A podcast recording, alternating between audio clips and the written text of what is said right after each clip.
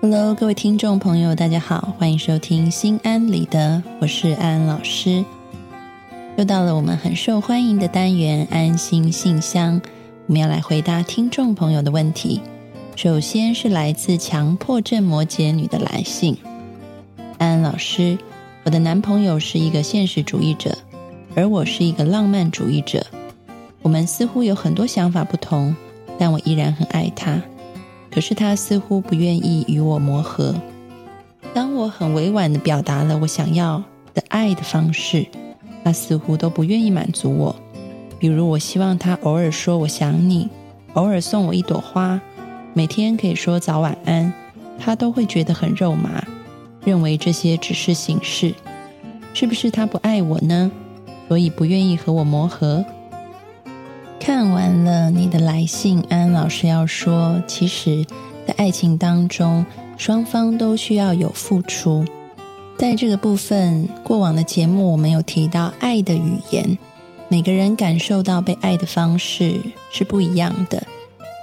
你在信里面提到说，你有和男朋友表达你所需要的爱的语言，但是安安老师也想反问你，那你知道男朋友他想要的爱的语言吗？如果你是知道的，而且你也很努力的，嗯，在往这个部分去调和你自己，去嗯了解他的需要，去配合他的需要的话，那么我想你必须检视一下，在这段感情当中，你们的付出是不是对等的？是不是只有你在满足和配合对方的爱的语言，但是对方却不愿意为你做一些改变？一段感情要走得长久，一定是双方都必须要去调整和配合的。如果只有一方这么做，另外一方都不愿意动的话，那么最后你会觉得很辛苦、很累，这段感情也不会长久。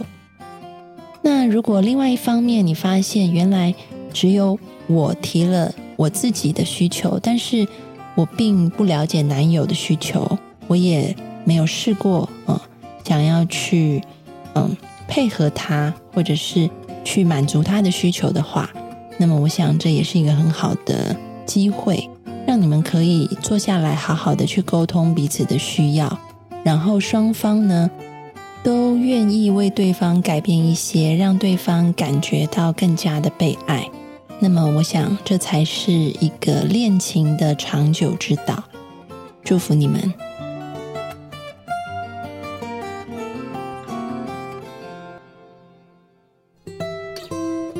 下来是来自 Sam 七六六的来信。老师好，最近我和家庭的新成员有一些不和。大哥结婚一年多，嫂子不爱干家务，我爸妈帮忙带孙子，他也不主动洗碗什么的。我在家的话，活就都是我做。老妈也有说过他，但他照样不爱干家务。一说他，他就说洗个碗有那么麻烦吗？因为我和嫂子产生了距离感，请问我要怎么做？看完了你的来信呢，安安老师给你一个建议，那就是现在你和嫂嫂的沟通都是透过妈妈啊，可能你对嫂嫂有些不满，然后是妈妈在中间叫嫂嫂再去做家务，但是嫂嫂的回应呢，嗯，让你也很不满意，所以最好的方式是。你直接和嫂嫂坐下来，好好的去沟通这一件事情。而沟通的时候呢，要切记一个原则，那就是理直气和。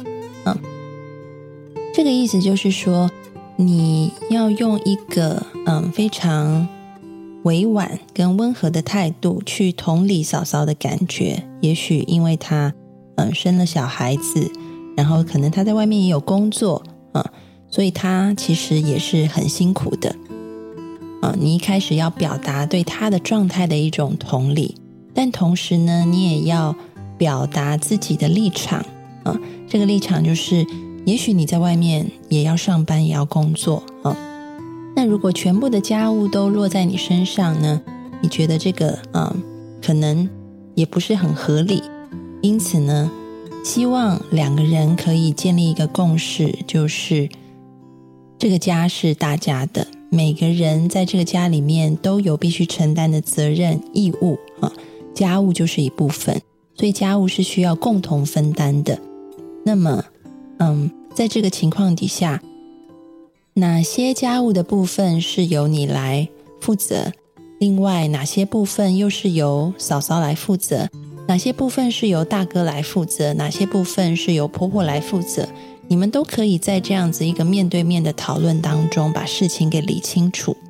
有一句古话说：“烹小鲜如治大国。”其实，在家里面，你能够把家务的分配管理做好的话，那么，嗯，你应用在你的公司，嗯，或者是机构里面，其实也是一样的道理。所以，鼓励你们开一个家庭会议，大家好好的把话说清楚，把责任理清楚。而这个家庭会议的气氛，并不是要嗯把责任推给谁，或者是怪责谁，或者是呃检讨批斗大会，并不是，而是大家有个共识，我们要一起来把这个家弄得更温暖，弄得更干净。让大家都住得很舒服，那我们可以怎么做，让家可以变得更好？在开会之前，让大家都有一个这样子的概念在心里面，那么在开会的时候就可以确保一个理直气和的过程喽。祝福你们家在家庭会议之后能够开开心心的过日子。好的，今天的安心信箱就回答到这里。各位听众朋友，如果有想问安安老师的问题，都欢迎你们进入心安理得的讨论区里面去留言。也许下一集被抽中的就是你哦。